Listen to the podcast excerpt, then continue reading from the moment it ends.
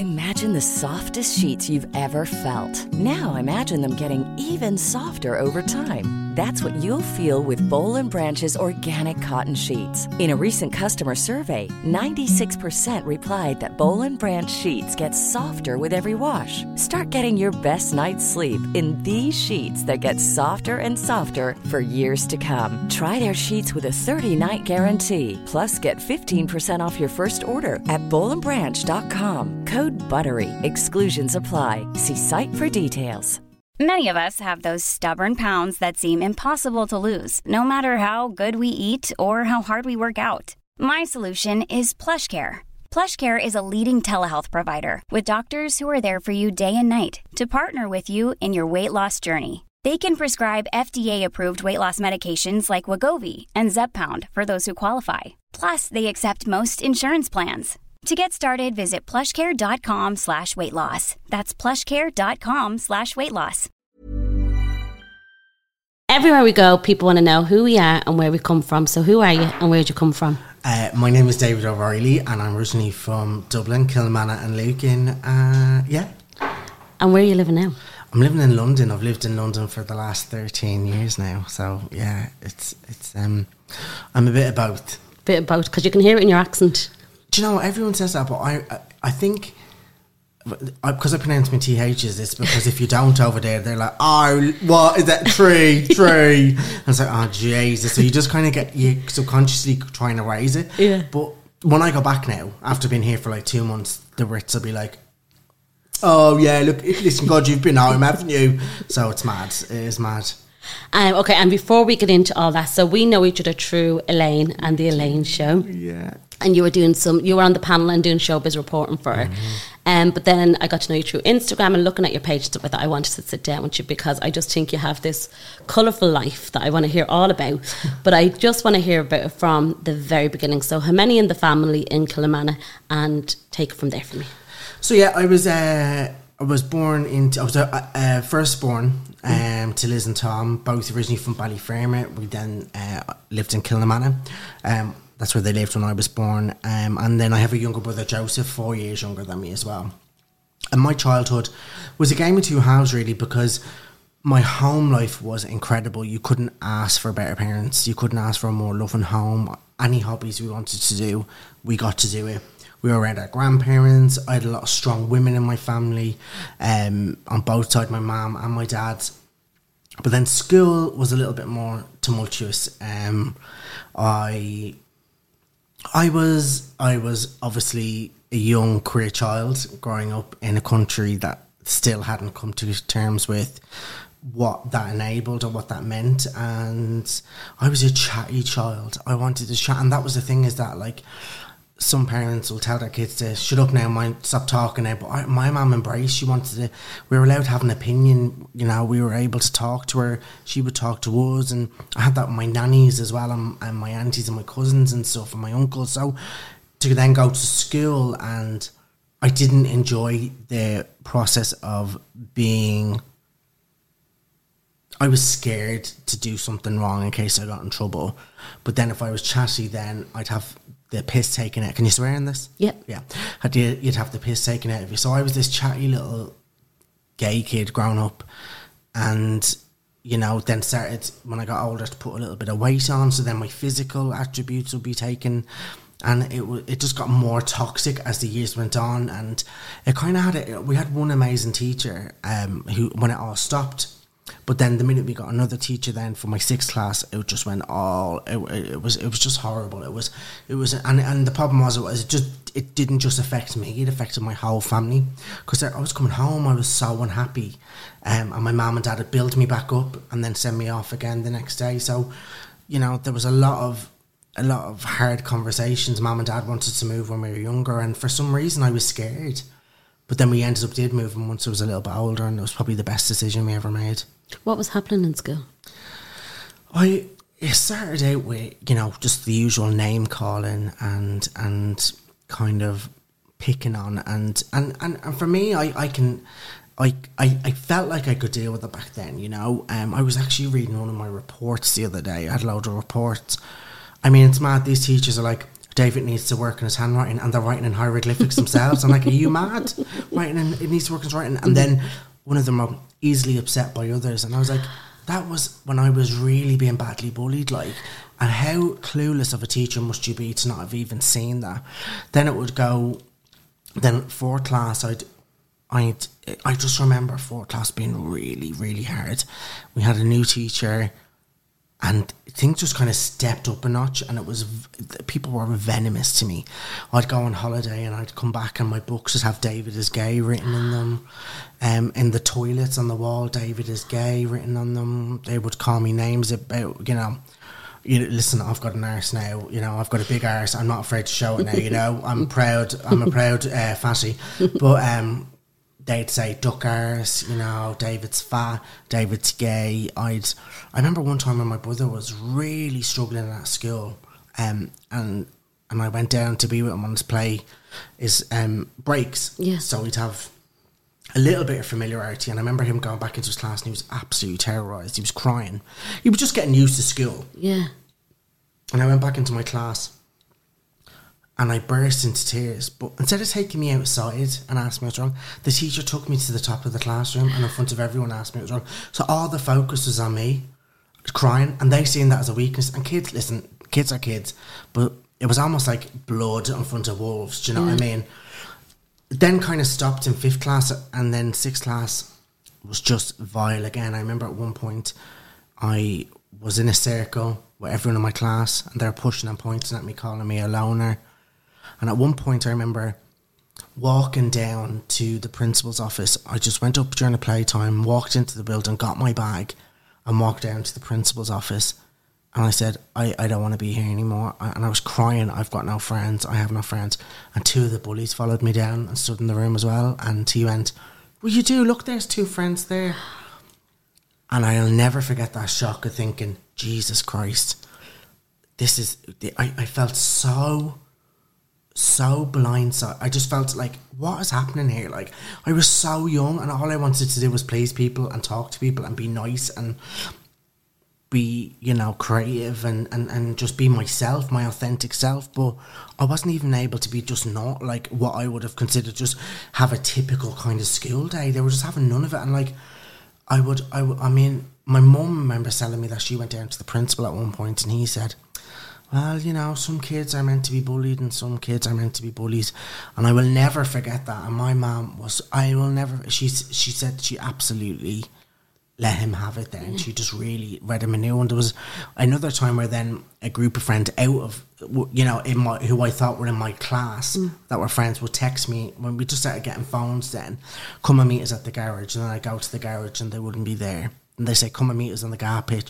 I'd go to the gar pitch and they wouldn't be there. Come and meet us at Sean's. I'd go to Sean's and they wouldn't be there. And like, I was just, it was just awful. I was given the runaround. I was, they preyed on my, my, my vulnerability and they wore me down to the point where when I went to secondary school, I literally just kept my head down as best I could to avoid, to avoid bringing any attention onto myself.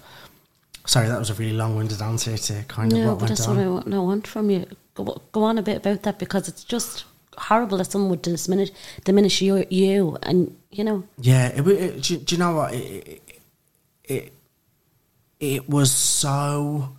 Uh, it was so. You know, we, we we went to a psychologist and everything to try and, as a family to try and, you know, and this is I probably don't think I've ever been so open about this like on on a public forum before. Like we've always spoke about you know my mental health as a su- subsequent to the bullying and stuff like that, but we've never kind of got real into you know, as a family, like how that impacted the lot of us. And actually, I'm so glad that in the four years that I that are between me and my brother, we had moved by the time Joseph was going to secondary school, and he just flourished, and he was able to be his authentic self, and he was such a strong and loved person, and it was just that difference of four years for me was just so.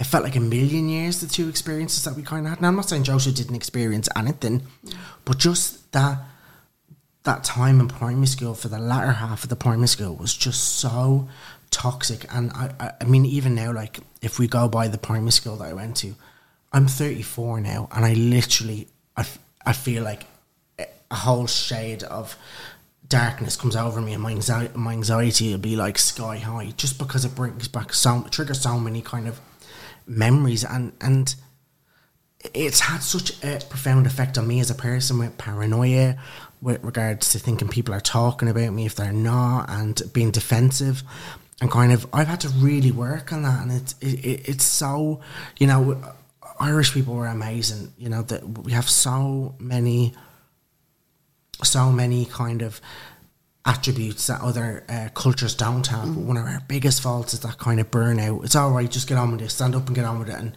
do it. And I'm not saying that that is what happened to me because it certainly didn't. My mum and dad didn't do that, but the the infrastructure of the school did that to me. And um, yeah, I, I, I just hope that we've come on now that that's not happening still in, in working class areas where, where children, and that's what really worries me about the whole, you know, I'm not a, a member of the trans community.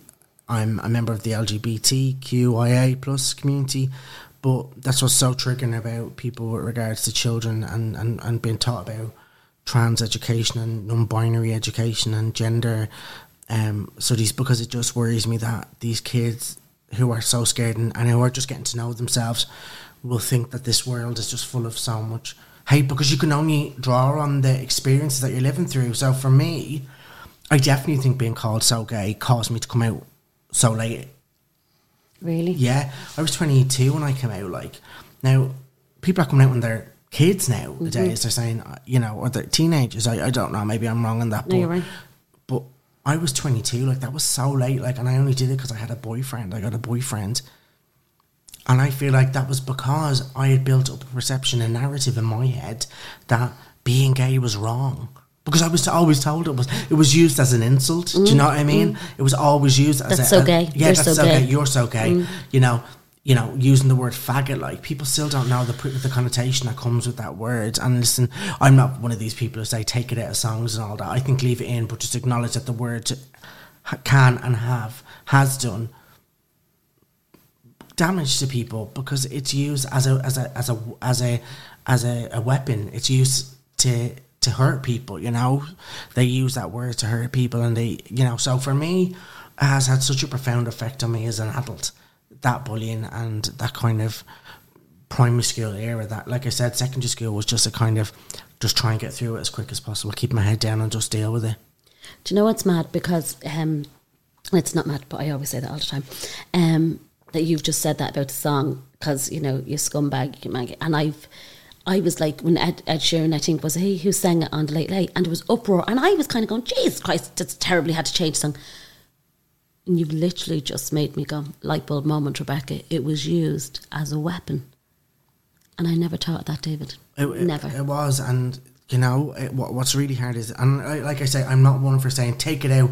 It was written at the time, but I think we need to understand that for some people, you know, it's the word that they hear when they're being battered on the streets you know, this year alone, the, the, the rise in hate crimes towards gay people and trans people has gone through the roof, and that word is used as an insult. It's used as a as a as a as a weapon, like I said, and I think it's it it's so hard to try and explain that. So I, like, it's so lovely to hear you say that because I love that you've you've you've said that. Like uh, often the kind of the you know I, like I said I don't I'm not one of these people that get rid of it take it out of the song but what I will do is try and explain to people this is maybe why it's insulting and there's nothing worse when a, when someone turns around and goes oh well then what about scumbag? Okay. I, I, that's not the same thing but okay you know uh, and you can only take a horse to water you can't make a drink and I find that with look, having like really easy conversations is the way that we'll get rid of a lot of these kind of um, things because people just don't understand. And even like my mum and dad, like born in the 60s in Ballyfermot, a different era. It's all about change, ev- evolve. And I will evolve as a person, and there'll be things that I'll be like, oh, I don't get in a few years. And people will explain to me. And I think doing what you do so brilliant is, and why I love your podcast so much, is that you just listen to people. And it's not, there's nothing, there's no agenda, there's no politics, No. there's no kind of um, socioeconomic kind of uh, prejudice. You just speak with people, and it's just human to human. And at the end of the day, that's all we really want is is, is, is conversations between people. Yeah, because like, and I think a lot of people will be like, wow. Because like that was just a wow moment for me. That's like something I never ever taught, and so I do apologise You don't need to to, for that. Like because I, ne- I never t- I never ever real, realized that it was used as a, and it was and it only was recently. and We can talk about that Mm-hmm. in a few minutes. Can I ask you, were you ever envious of Joe that he wasn't being bullied compared to you, or he didn't have the same? No, because I was very protective of him. Mm. Even as a baby, like when we were kids, I was always so protective of him. And, and for me, I, there was a real kind of pride seeing him flourish. And even now, like he gives me confidence to be an authentic version of myself. Like even like, you know, when I uh, I went to the Jamie movie press a few weeks, a few months ago for the the world premiere of the film, and we were told to go glamorous and full out, and I picked an outfit, and I was, I put it on, and I remember that day going, I'm, go- I, I can't wear it, I can't wear it, and he went, David, you look amazing, and I was like, oh, okay, and it was, it was a big zebra print kind of two piece suit. Everyone thought it was expensive. I got it on Boohoo.com with a tiny little thing, got a shirt, you know, with a nice like um, uh, what you call it, Cravat. like cravat collar thing, and I wore it and I felt amazing and he built me up. So it was there was never any jealousy there was never any kind of um, competition between the two of us.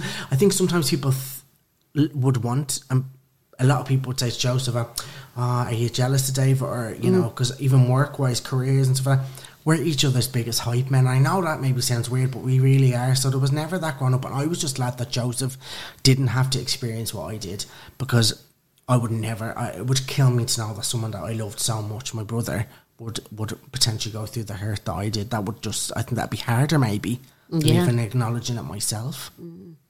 And you said there about the psychologist. So what what did you have to go for, and how did your mum and dad help you with that? Because you're very, I'm I, I'm actually moving away from the word lucky. I'm moving away from that lucky and saying very blessed. You're very blessed to have the parents that you have, because not everyone is as blessed as you to have those parents. So do you want to tell me a little bit about psychologists and stuff like that? Yeah, it was something that I think Mum obtained, and it was for the family because I said, you know, bullying doesn't doesn't just affect the child. These parents are going to bed racked, to wrecked. Was it racked? Ruck, Yeah, wrecked, racked, whatever. racked, yeah. Racked worry every night. Um, wondering is today going to be the day he gets more um, verbal abuse? Is today going to be the day he gets picked on? Is today going to be the day he's going to get pushed, or or another day where we have to build him back up again? Is he going to be continuing to lash out again?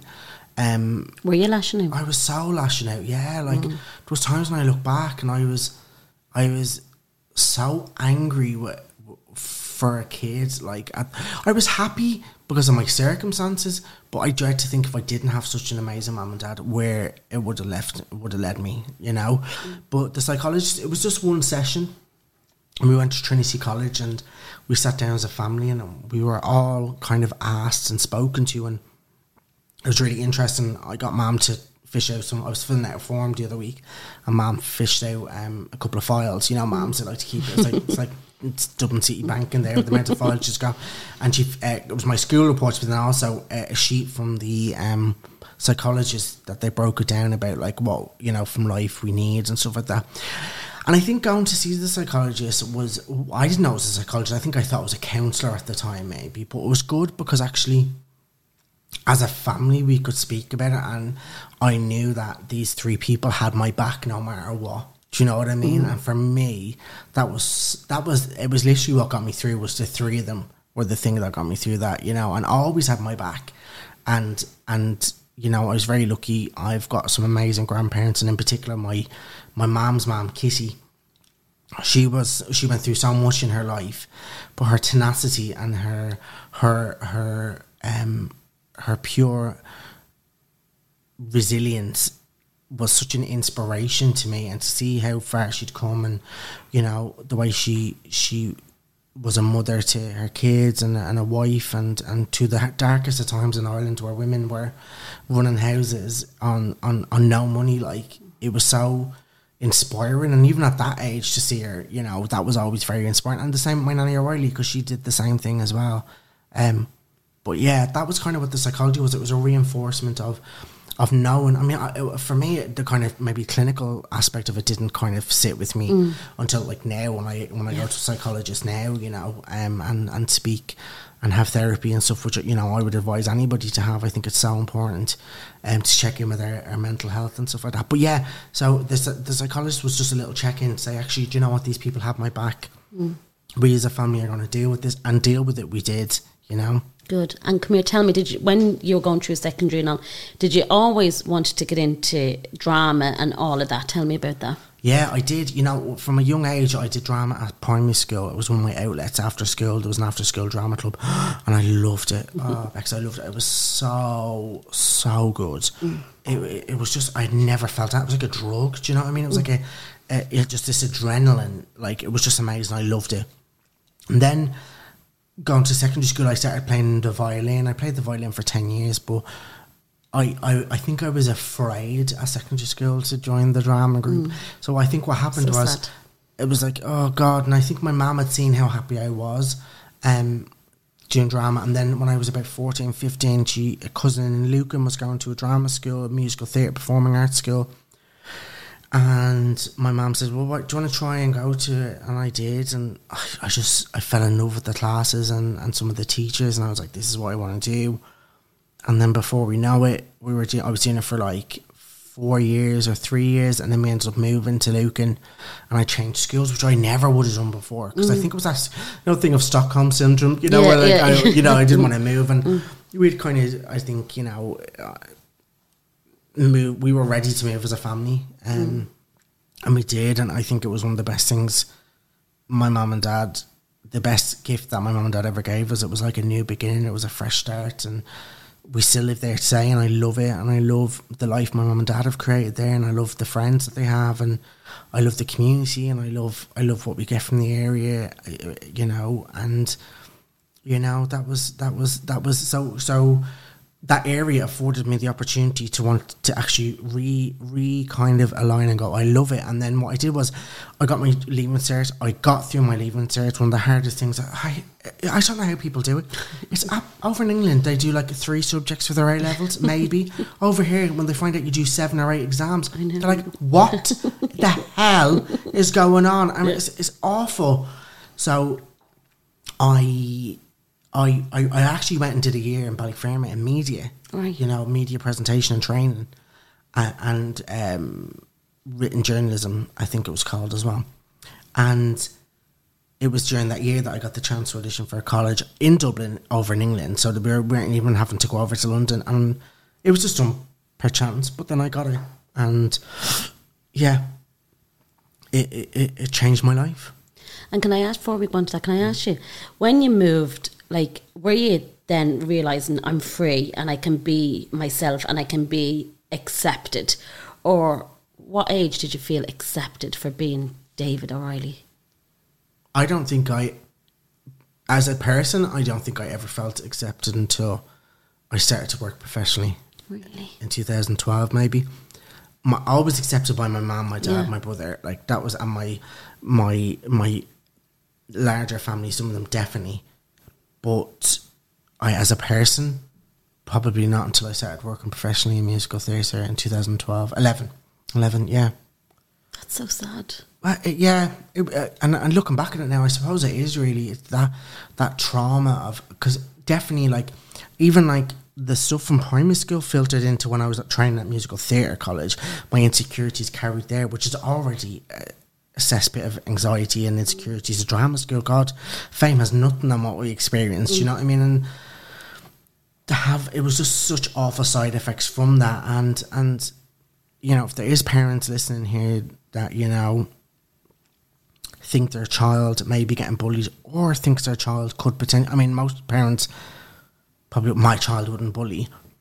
Just just check in with them a little bit more, um, because you could be the difference between a serious amount of trauma later on in your child's life. And I was lucky that the trauma that I experienced was limited because when I went home, it was the safest place ever. It was the best place ever.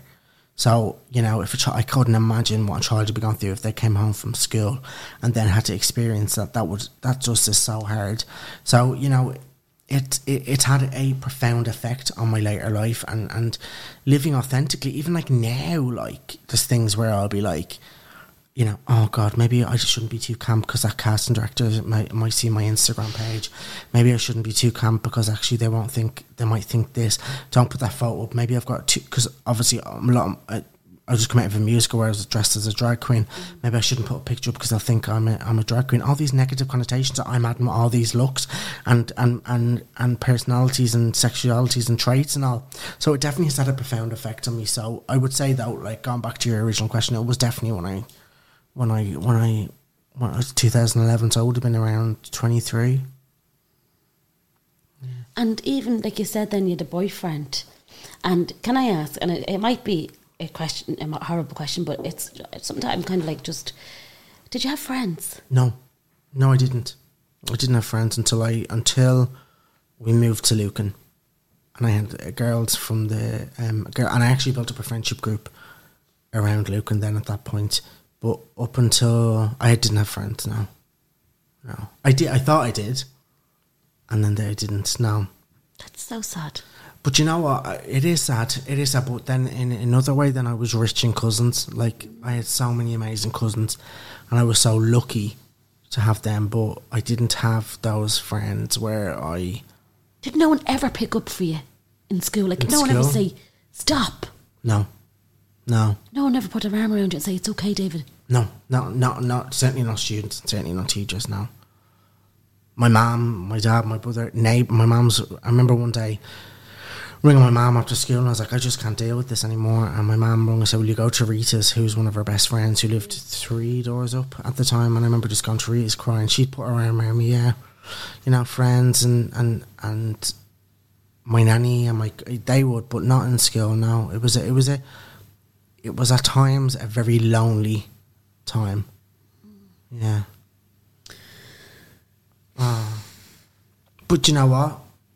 I've I've come out the other end of it now, and um, I I hope those people never have to go through what my mum and dad had to go through as parents. I would never even wish that on my worst enemy. I hope that their child never has to go through what they inflicted on me. And I, I, that, maybe that sounds a bit angry when I say that, but I genuinely, I genuinely mean that. Like, I, I just hope that you know, we've come a little bit further on with bullying and understanding. And I hope those teachers, you know, I think m- probably more than anything, I'm angry with the adults that were in that school, the teachers who should have been aware, who should have known what was going on, who were told that was going on by, my, you know, my mum, mm. and they they continuously pushed it under the carpet and allowed it slide. That is that is wrong, mm. and and I hope I hope that they've changed. I'm not sure. I don't. I don't have anybody or know anybody that's got kids at skills that are a similar age now. You know, a lot of my cousins, nephews, and nieces are all like just starting. Mm. But I'd, I, I, I'd, I'd be horrified to think that any of them would have to experience that. Yeah.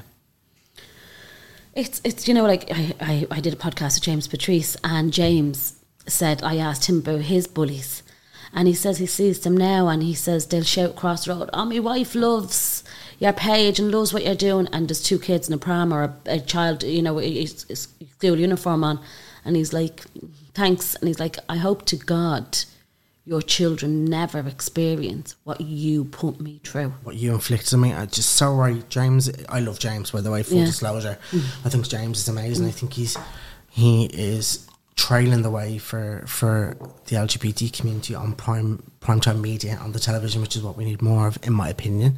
Um, but he's right. I remember in in Liffey Valley, my mum seeing one of my bullies, and I didn't even recognise him, and he was walking up with kids. And his wife and my mum said when he seen me, he absolutely scoured and nearly ran into the building. And I thought, well, I hope he holds on to that feeling, and I hope that shame that he has influences him as a parent for his kids to one be better people than he behaved at school, but also to be able to have the instruments to deal with if their kids ever do get bullied. Because I wouldn't honestly wish it on them. I hope, I hope they never have to go what he, like James said, inflict the bully inflicted on on James, because it's just not nice. And you know, look at James now. He's absolutely trailblazing, and it's so it makes me as a gay person pride, pride proud to see another person dealing with it so so fantastically and to getting you know to where they are. And there's a load of us out there. And you know, I I don't want this to you know me to kind of. Hopefully, I'm, I, I would never want to speak on anybody's behalf, um, or fit, make out that I'm a victim because I'm not a victim. Um, I was, um, but I'm not anymore. Not a victim in the sense of like I, a victim is a strong word. A victim of bullying I was, but I'm a, I, I'm a stronger person now, and yeah, it's just it, it, it is so kind of sitting here and talking and dissecting it with you. You just remember those feelings, and it was just it was a lot, you know, a lot for kids to be dealing with. A lot. Jesus. So tell me about the days in the in the drama and what that was like. Because I did do a podcast before, but unfortunately we couldn't air it, um, because the sound was just really bad. Um, with Johnny Ward. Yeah, and he talked about you know you know f- not failing, but the the nose and all of that, and how hard it's been for him.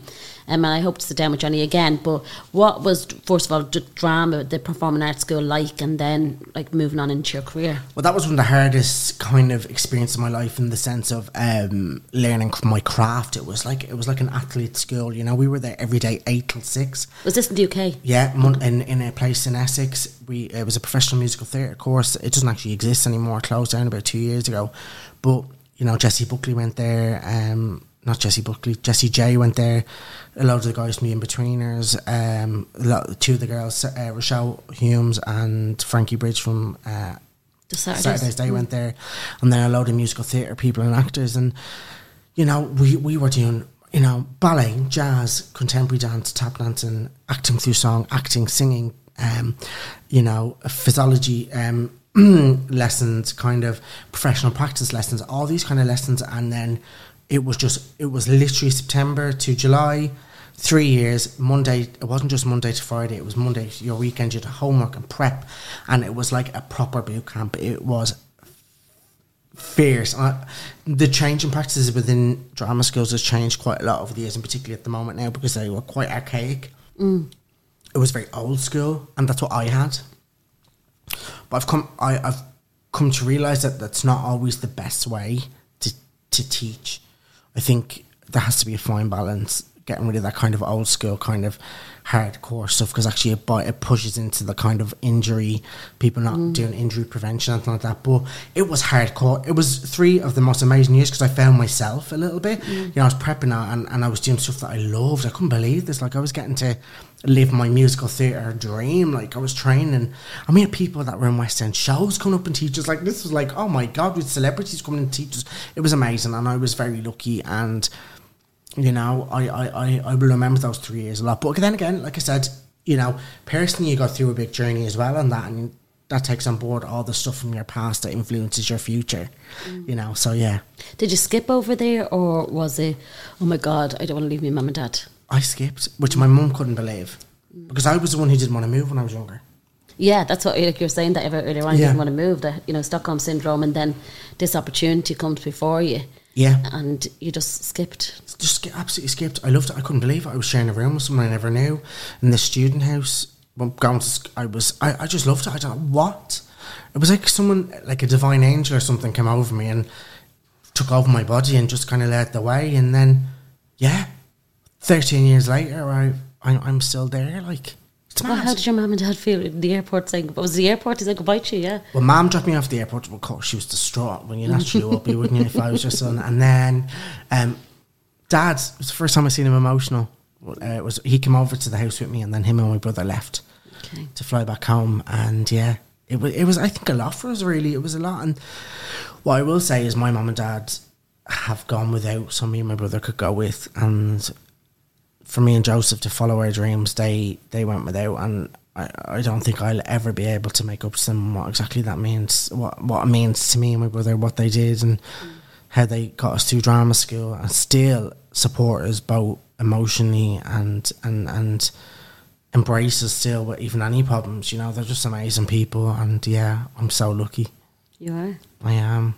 Tell me, is it true that both you and Joe came out on the same day? It is, yeah, yeah, it is, yeah, exact same. Did you just day. have a conversation beforehand? Or? No, Right. Joseph was fuming because I was down about it again. The whole thing of I can't tell my mum I'm gay. They're gonna, you know, uh, that that negative the little man on the shoulder saying, "Don't forget, being gay is wrong. Being gay is wrong. Everyone's told you it's bad. You're a queer. You're a puff. You're a faggot." And I, I was just texting my mum one day, and she said, "Are you all right?" I said, "She had it like it, like she knew like there was something wrong." And I said, mm. "I'm I'm sad," and she went, "Why?" And I just texted back saying, "I'm gay." Right. And her her reply was, "Is that all?" And I was like, "Oh, okay." And then my mom told my dad, and my dad was at home with my brother, and he said, "You know, David's just come out to your mom," and my brother was like, "Fuck's sake." Um, but we both knew each other was gay, but Yeah. did, uh, he didn't know I was going to come out on this day. Right. And my dad was like, um, so you know, if you ever need to tell us anything, Joe, you know, we're you know we're more than happy to. You know, I hope you feel like you can. And Joe goes, yeah, I'm gay as well. Right, I'm just popping out to see my friends. I'll see you later. and off he went out, and they FaceTimed me that night. I was bawling, crying, and they were like, "What are you crying for?" Why were you crying? Because I was ashamed. I felt ashamed. I felt it was wrong. I was worried people would be different to me. Were they? Somewhere, yeah, somewhere. Some people were. Yeah, they were. But again, being gay wasn't in people's living. Living rooms. There wasn't two gay men dancing on Strictly. There wasn't two gay men dancing on Dancing on Ice. There wasn't a lot of gay representation on the television. There wasn't a lot of gay representation on on the radio, on print media, anything like that. So some people weren't. Mo- the people I love most were fine. Um, and that that includes my cousin Linda, my cousin Paul. They were all fine. It was, it was a like it almost was like a oh, an exorcism. Like, and actually, the reason why me and my brother had told each other was my brother was at a party. It was over my student house and we were training, and a girl I had told one girl at college I was gay, and she had told another girl, and this girl was going around telling everybody at the party that I was gay. And I was like, for fuck's sake, if my brother finds out, so then I ended up telling my brother, and he's like, yeah, me too. And then we hugged it out. And I think that's why we are so close, is that we've kind of been on this journey together. And the, the way the four of us are so close is because we've always been a team. Um, and I think we always will be, hopefully. You know, the four of us together, we got each other's backs and stuff like that. So, yeah. How do you feel about those people who didn't understand or didn't?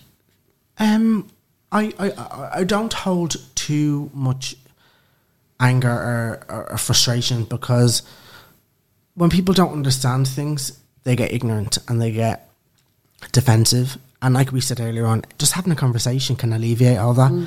But sadly, I'm not going to enter into a conversation about um, me being gay because nobody had to come out astray. Nobody had to ring around and make phone calls and say, "Oh, just so you know this." So for me, it was very important that we didn't go around telling everybody like it was like, "Hear ye, hear ye, the O'Reilly brothers are now gay." Do you know what I mean? If people asked, mm-hmm. they were they could absolutely be told, "Of mm-hmm. course, yeah, I'm gay." But I wasn't. I wanted the narrative, and Joseph did, and I think my mum and dad did to a certain extent. Wanted it not to be that thing of oh, you know, David and Joseph are gay. Like it was shameful. Like it was wrong. So for me, because I did feel so much shame, I wanted to reclaim it and take control of it and say, no, mm. this is not, this is not, this is not going to be a thing of where we have to go and telling people. People ask, they can. That's fine. We'll tell them. This is my story and my brother's story for us to tell. No one else's. And um, so I, I I'm happy to have a conversation about queer culture, about uh, you know, trans, about race, social structure amongst races, race and and culture and uh, sexuality. But what I won't do is um, encourage anyone to have a coming out or to tell them about coming out because actually, that just makes it seem like it's it's it's it's something that needs to be told to everyone because it's unusual and actually the sooner the better we kind of get rid of that thing of just people just are gay.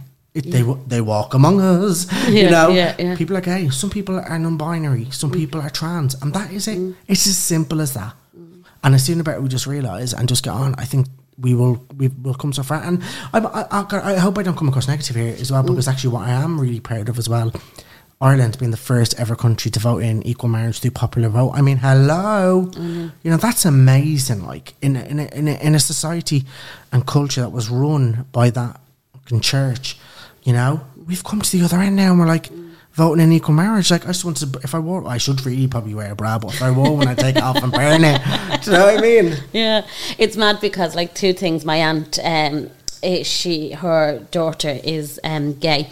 Um, my cousin, she's lesbian, and she's in a beautiful relationship. But they, um, a woman said to her, "No, you're going to get your flag out for Pride." And my aunt said, "Sorry." She said, "You're going to get your, your flag out." And she said, "Why? Why shouldn't I have mine now? Where's yours?" And she said, "I don't need a flag." She says, "I'm proud of my daughter every day." Yeah. She said, well, I, I'm, I don't need a flag outside my door to show my daughter that I'm proud of her. She knows I'm proud of her every single day. Yeah. But- Oh, the, the other one is, is oh, you're both gay. Oh, they were upset they're not going to have grandkids. oh, God. How- wh- Why won't they have grandkids? Yeah. Oh, you th- oh you think that having a baby is a man and a woman? Okay, right. Okay, cool. But you know, Imagine the softest sheets you've ever felt. Now imagine them getting even softer over time. That's what you'll feel with Boll and Branch's organic cotton sheets. In a recent customer survey, 96% replied that Boll and Branch sheets get softer with every wash. Start getting your best night's sleep in these sheets that get softer and softer for years to come. Try their sheets with a 30-night guarantee. Plus, get 15% off your first order at bollandbranch.com. Code BUTTERY. Exclusions apply. See site for details. Many of us have those stubborn pounds that seem impossible to lose, no matter how good we eat or how hard we work out. My solution is PlushCare.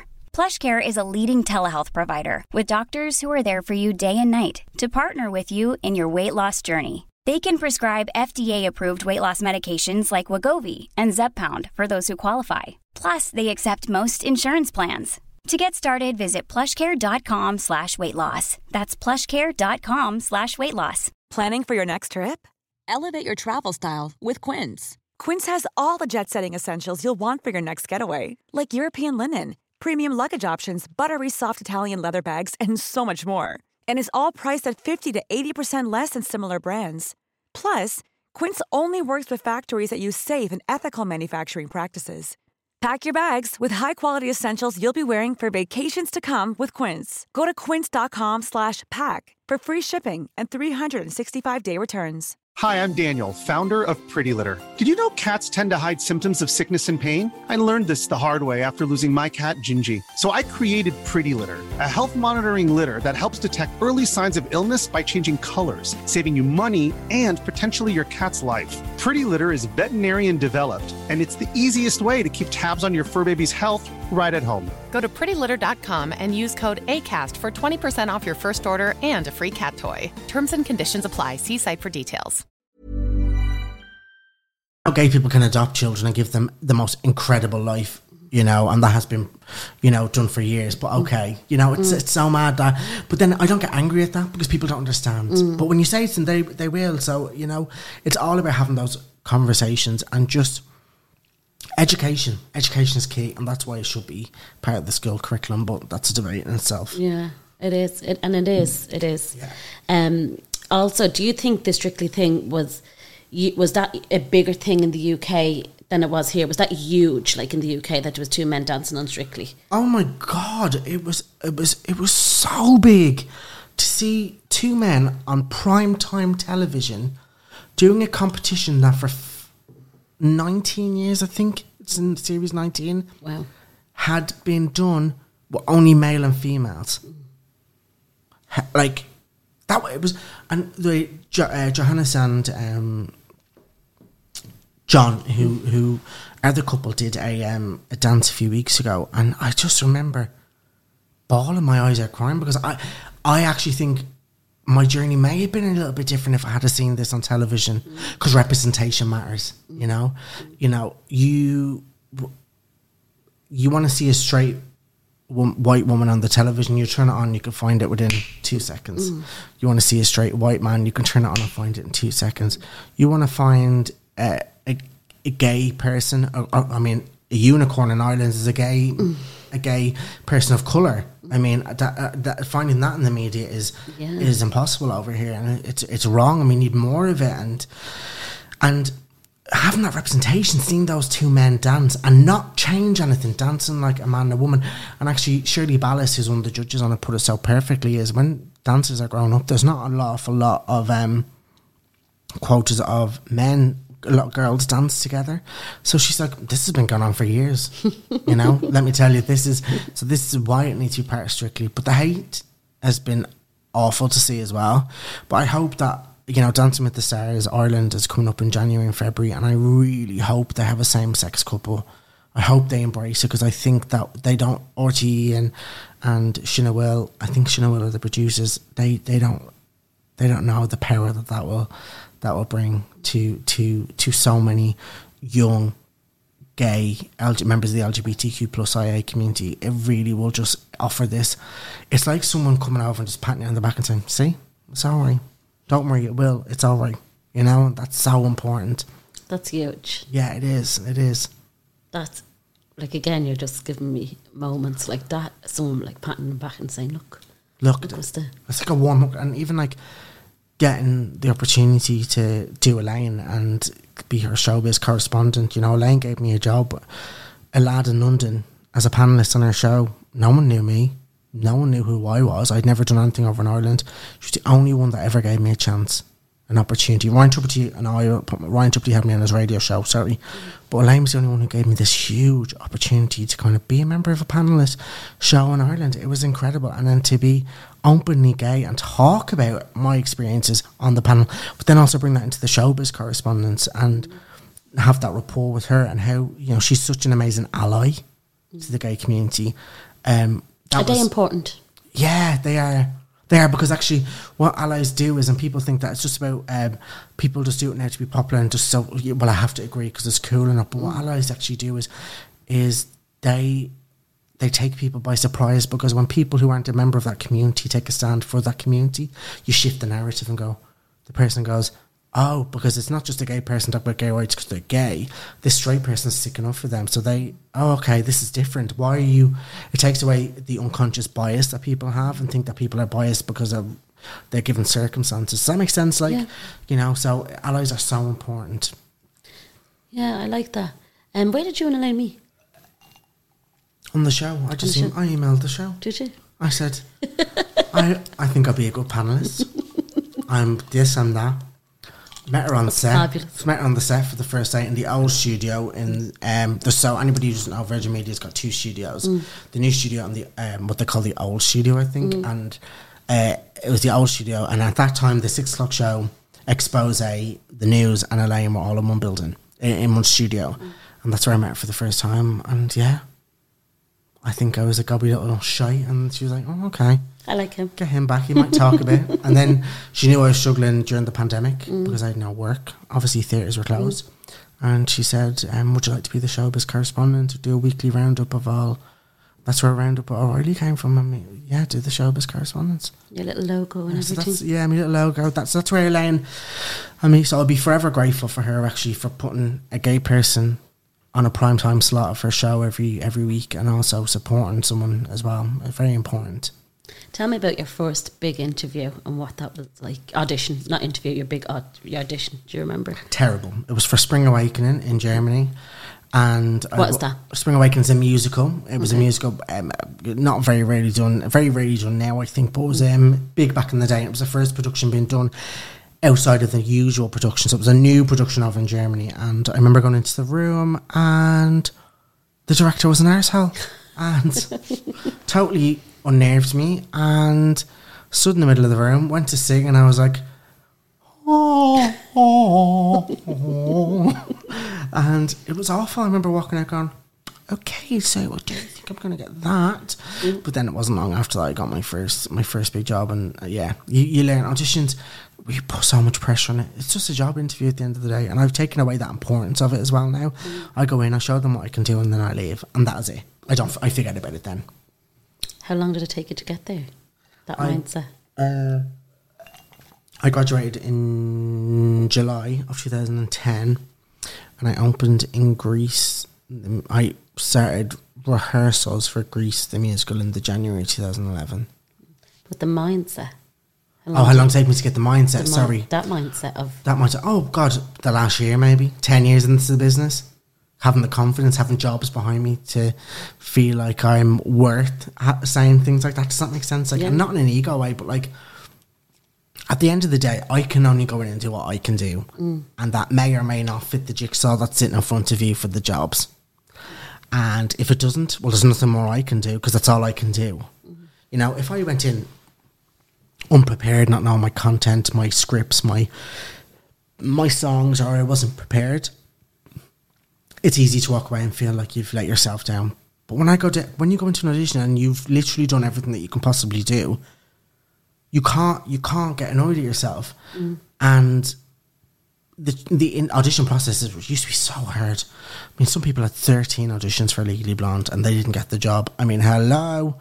Um, but now we're in a different we're in a different place. From I'm in a different place where I go in and do what I need to do and I and I leave. And that's it, and that's it. I forget about it.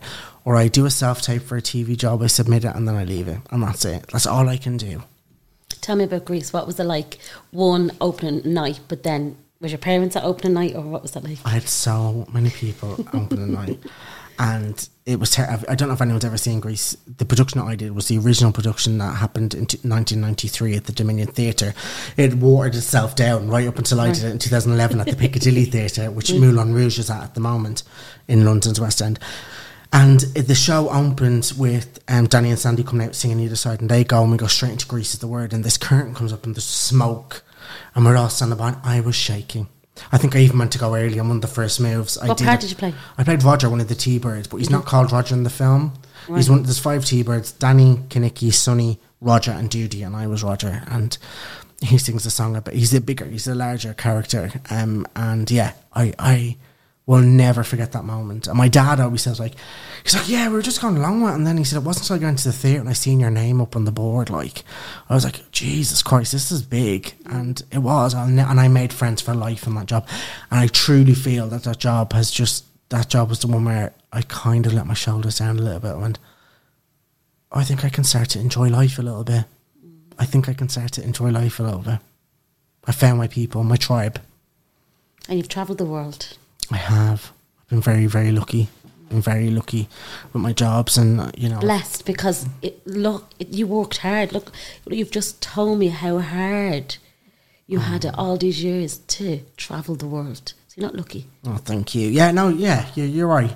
You're right. Yes, take our bras off again. Um, and yeah, I've been to Australia, New Zealand. Um, I'm going to America um, to do a job. I've done jobs in England. I've been very, very lucky that my my my chosen career that I've wanted to do that I love so much has been so has afforded me so much more than just a job. It's afforded me the chance to see some of the world, work with incredible, amazing people, and and take money home at the end of the week from it as well. And that's all we that's all really you can ask for, isn't it?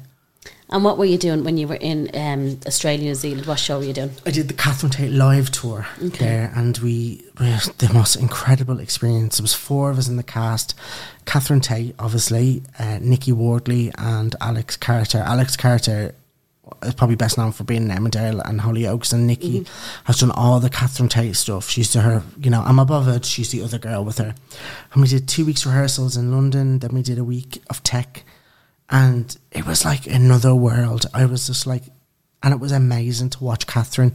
She knows her brand, she knows who she is, she knows what works, she knows what doesn't. And then we flew business class. She made sure we were all. It was like being a rock star. Like this experience, I was like, oh my god. We went and we we flew. We we landed in Perth. We spent a week there, and then we literally went Perth, Adelaide, Melbourne, Canberra, Brisbane, Newcastle, um, Sydney, over to Auckland, Wellington, Palmerston North, down to Christchurch, back up to Wellington, and finished in this uh, uh, 20,000 seater arena in Auckland on our last show. And then we took, were able, after all that, to take the show into London's West End for three weeks. It was one of the most incredible experiences of my life because I not only I got to see family out in Australia as well and spent quality time with my my cousin Lynn and Paul and Lynn's little boy, my nephew Charlie. I say he's my nephew because he is. And see them, see my mom's cousins, see one of my other second cousins in New Zealand. I got to experience this and be paid for. it. and to do an amazing show every night. Like Yeah.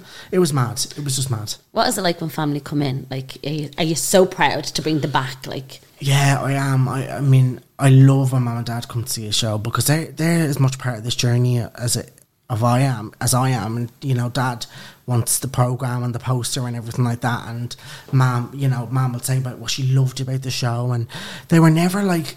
You know, like stagey parents, like they were never mm. pushy but like that sort of stuff. So when they come and see, I genuinely am just intrigued to see if they're enjoying the show, and you know, it's so great when they do. And I've had so many aunties and uncles come and see it, and friends, and I just love that experience of them being able to come and see because a lot of people don't understand what being an actor is. They think that in order to be an actor, you have to have been. You're not successful unless you've been on the X Factor, EastEnders, or in a big film.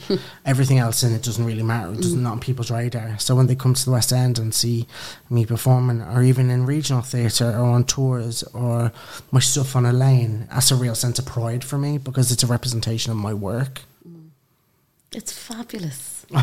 it is. It is. Like, But I sound like a right wanker, don't I? No, you don't. I'm like I, I absolutely love it. I love it all. Like I love it all. And I know I am a friend of mine. She's in London. Um, my my friend's sister, Audrey, and her son. Um, he is doing all Emmett. He's doing all. He's in all the performing arts, and he's doing all the shows and pantos and stuff like that. And he's only gone twenty one. And I know he's going to be a huge star. I know Yeah. he's going to be fab.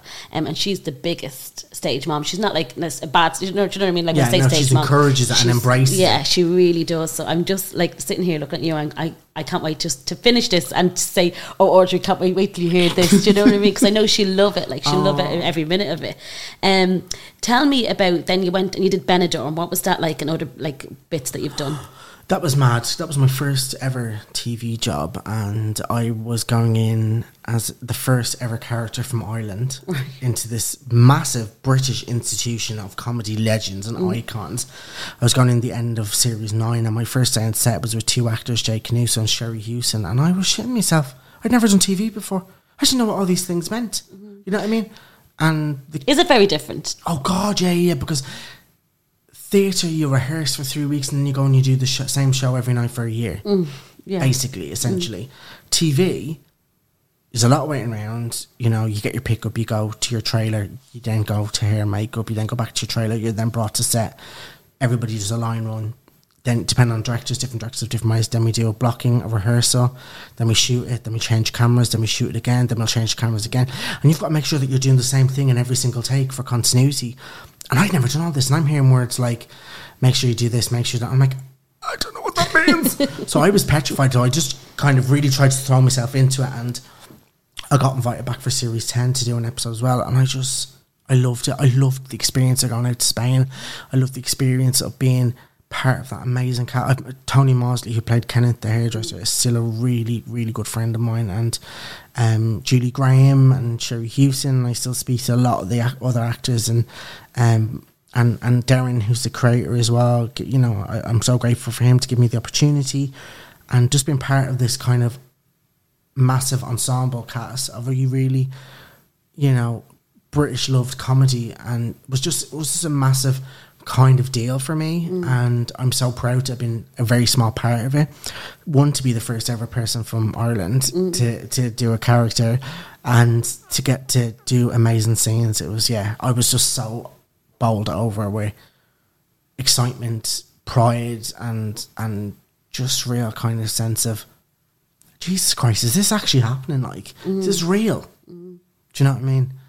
And before we could talk about Jamie, um, because I think that in itself is totally huge. Like that's a huge thing. Um, but tell me about, and you've said it. You know, you can only be yourself. But through the years, just perhaps to help people, when you've had a no, and what was your biggest no, and how did you how did you deal with it? The biggest no I would probably say was when I did. Um, I was standby at the Book of Mormon Oh wow, for five years, and there's a natural kind of uh, progression for some people. They feel like they're going to take over the part, or they should take over the part, and I think I kind of learned after the first year or two that my job was purely just to be there as a standby. I didn't give any more grace in that, but I think not taking over was probably one of the best gifts at the time it felt hard. I felt like maybe I wasn't worthy enough or I wasn't good enough to take over the role. And actually, it was just down to one one person didn't want me to take over. That was one producer didn't, and you know they decided after four and a half years that my my time was going to come to an end in the January, and they wanted me to work with my counterpart that was taking over from me for that time. But I got a job in September and I left in the December, so I waved off.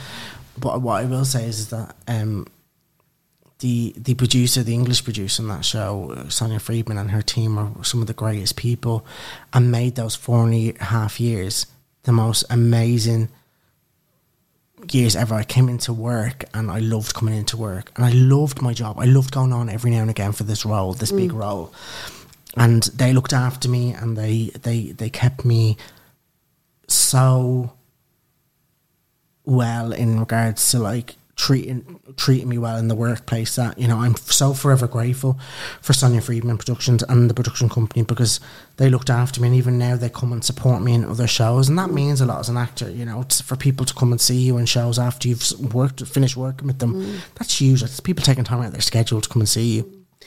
I think that's the like God, such a long time of being a standby. I wouldn't say everyone handles it so well. No, some people don't, and that's that that's okay as well. Um, I I had a choice. I could either go with it or I could let it define me and define my experience. And actually, the greatest thing now looking back on it, it was hard leaving the show, but I've been so lucky since. I've been blessed. I really have been blessed to work. I left that show and went straight into doing the play with Kathy Burke, directed by Kathy Burke with Jennifer Saunders. I then went from that to then going to Australia with Catherine Tate. I got to do um, Doctors on the BBC, another episode of Be- Benidorm. I got to go and do Everybody's Talking About Jamie. I got to do a whole cartoon series. You know, so I, I, I am so focused on on that experience of the scare being scared of leaving a job, but actually going into these other jobs just totally took away any sort of possibility of resentment or anything like that. Does that make sense? Of course, I still I still joke about it now. You know what I mm, mean mm. to friends and all that, and they and they find it very funny. But yeah, it, it learning to. I think always with every decision when it comes down to circumstances, choices, and emotional turmoil, you kind of look at it. I think it's very good to look at it and go, "Am I going to let this define me? Mm. Am I going to let this situation define me, or am I going to?" And that again goes back to the bullying. Mm. I, you know, I can't let this be my my narrative mm. because if I do, I've succumbed to, and I'm losing out on time. I'm, is that me? No, it's the ice. I'm losing. I'm losing out on um, and you know I've just gone through a breakup at the moment uh, about a month and a half ago, and you know today particularly was a bit of a hard day, and my mum just said to me, you know, you've got to ride through this, but remember, don't let it define. You- don't let your past define your future, because if you do, you're remaining in the past. yeah. And I think as people, it's hard. We've got to acknowledge the problems. We've got to acknowledge the grief. We deal with them properly, healthily, and then we try and carry them through as a piece of armor, as opposed to some self self hate. Because then we're just carrying it through, and it just becomes a lot of old shite. How long was that relationship? It was eighteen months. It was eighteen months. Yeah, yeah. Is that why you're home? I was coming home anyway, but why I'm home for so long? Yeah, yeah, yeah. It was hard. First one in ten years. I've been yeah, yeah, yeah, yeah. And it, and it's it's so much better than it was. Like when I, I was a month and a half ago. Like I just wish I was one of those people that stopped eating when they were upset. You know what I mean? Because I'd be a lot skinnier now if that was the case. But I think I eat more when I when I. Uh, but yeah, um, it's it's it, it's fine because actually it's it's I'm going to use it as as a, a string to my bow. Um, remember, where it applied to some of my acting, and remember that actually I'm a kick-ass person. Um, I'm important to so many people, and I, I'm not going to let this define me. I'm not. Good for you. Good for you. Don't. I won't. Because you're fabulous. Thank you, darling. I You too. you.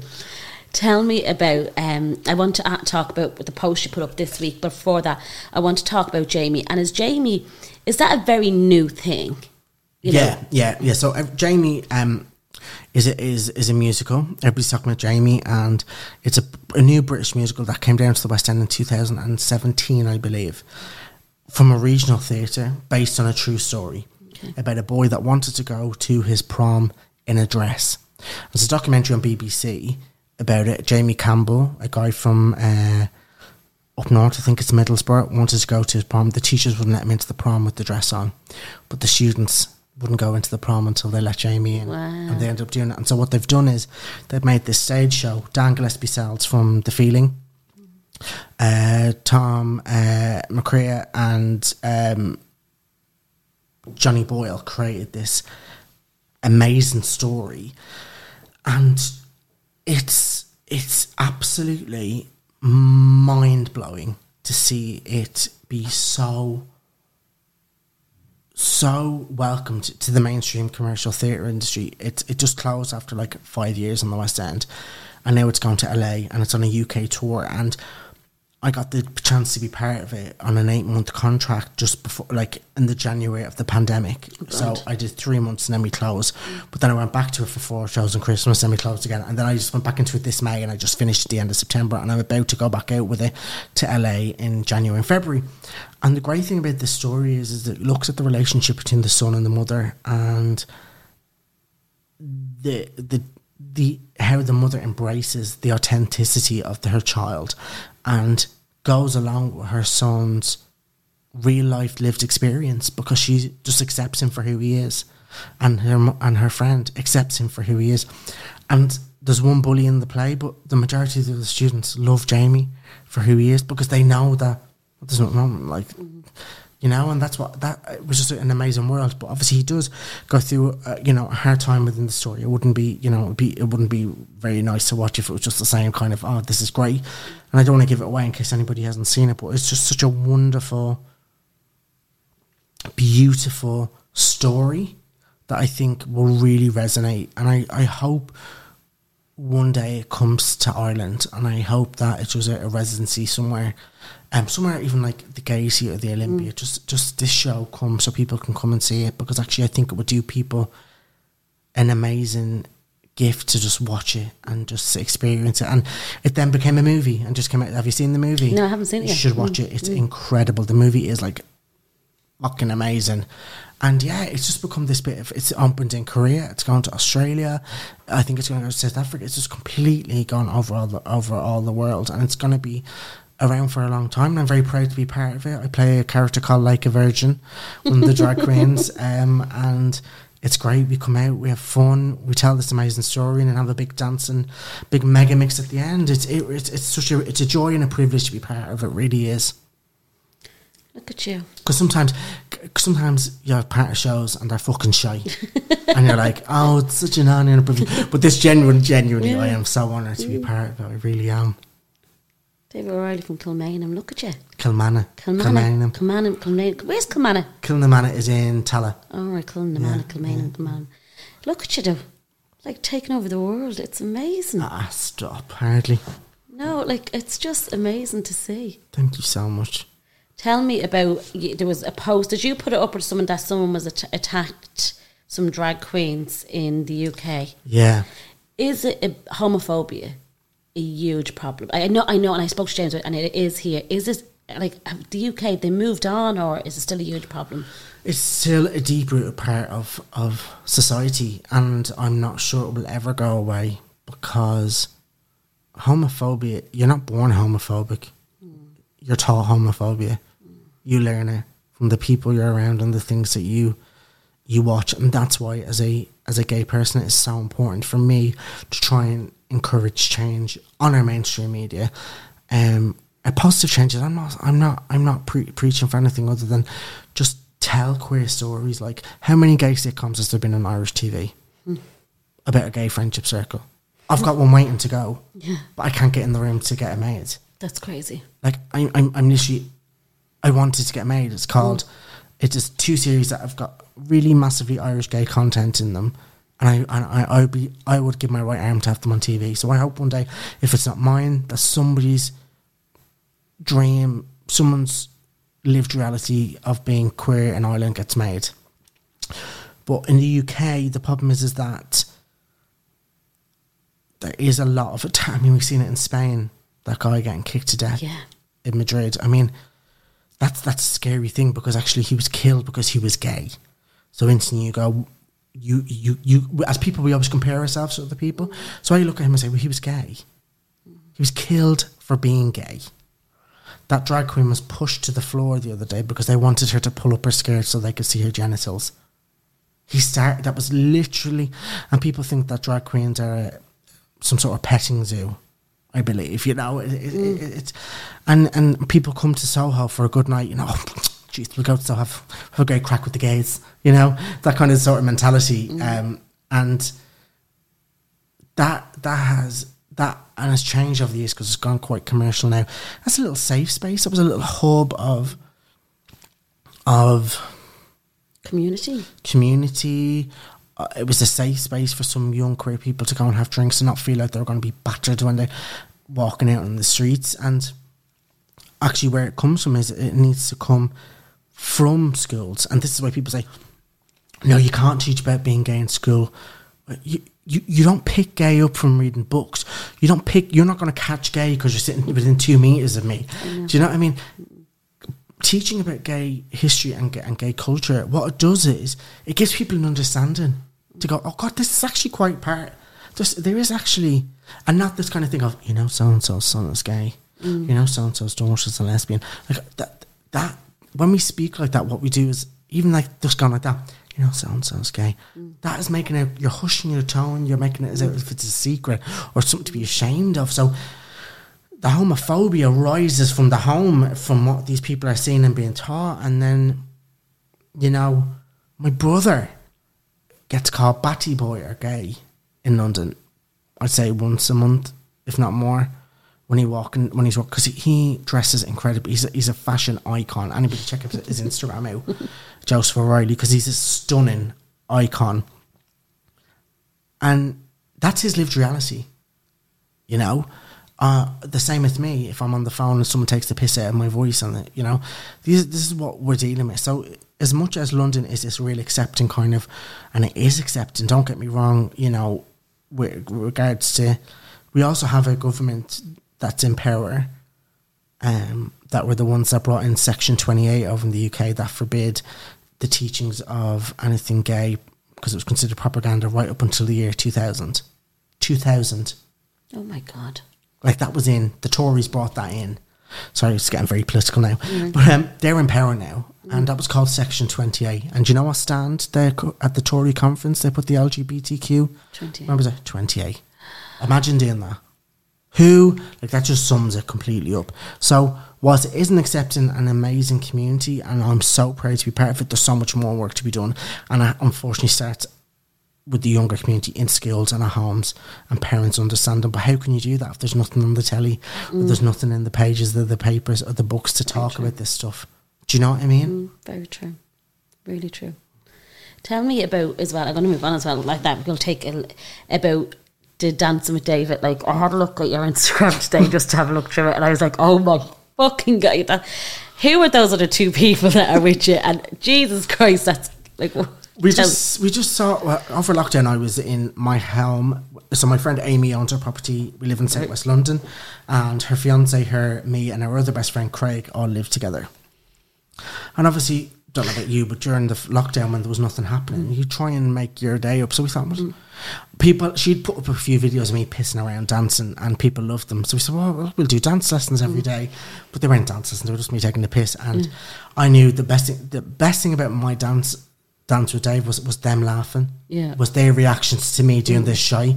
That was the best thing, and that's where it came from. And then kind of grew, and lots of people tuned in every day. River dance. And the river, the the river dance was ridiculous. I mean, it was just ridiculous, and we just we just had fun, and and just just you know, so many people over lockdown, so many amazing people. My friend Chris Hall did some videos over lockdown. He's like got like thirty-seven thousand followers on Instagram now. He's built up a following and, and a brand from Fair doing the millennial at home during the lockdown. Like it was so brilliant.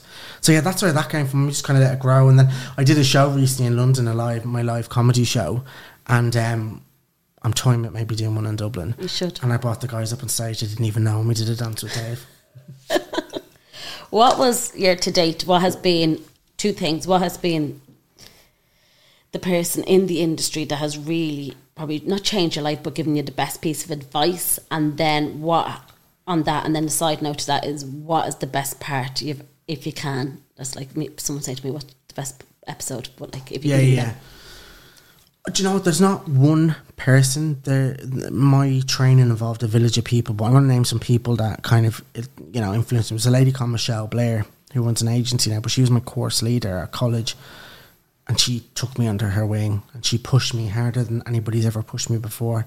She taught me about high standards and and trying to achieve for the best version of yourself and achieving the greatest possible outcomes she did Stephen Mear, you know, awarded me his award, a massive choreographer in the UK.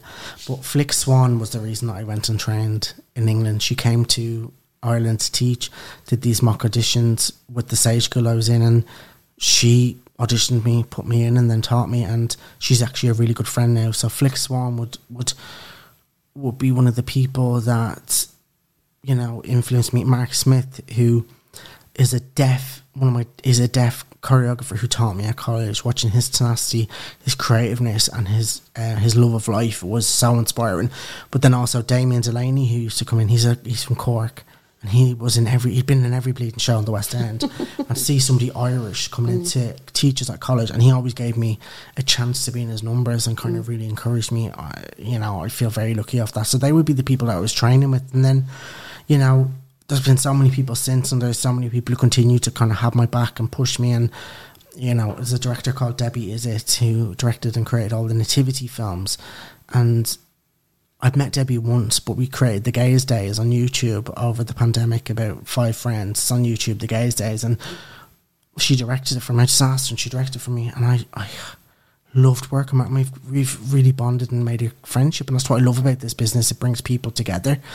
Um, That's amazing. So much. It is amazing. It is amazing, and, and I, I, you know, she's she hypes me up, and I hype her up, and, and I love that. And there's so many people on a personal level as well who you know that comes in. So yeah, it's it's mad.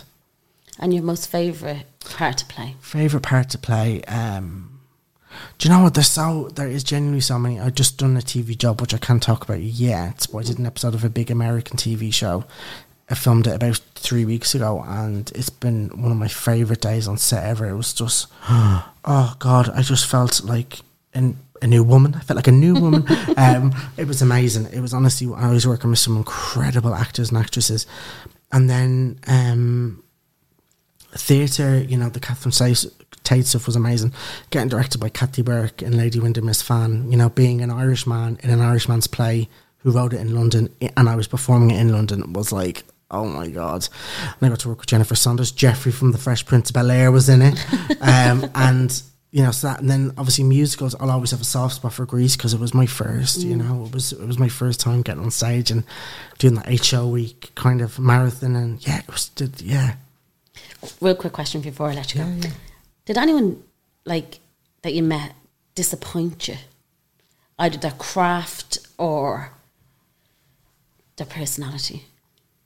And maybe you can't say who that person is. There was, there's, al- there's all you know. You, there's always going to be people you don't click with um, on jobs, and there's has been so many over the years where they may not like me, and that's fine. You know, I'm I'm an acquired taste. I'm Marmite. You know, I never have any ill intentions or anyone. I you know I am who I am, and sometimes people uh, it's either overpowering or they just don't want to. You know, and that's fine.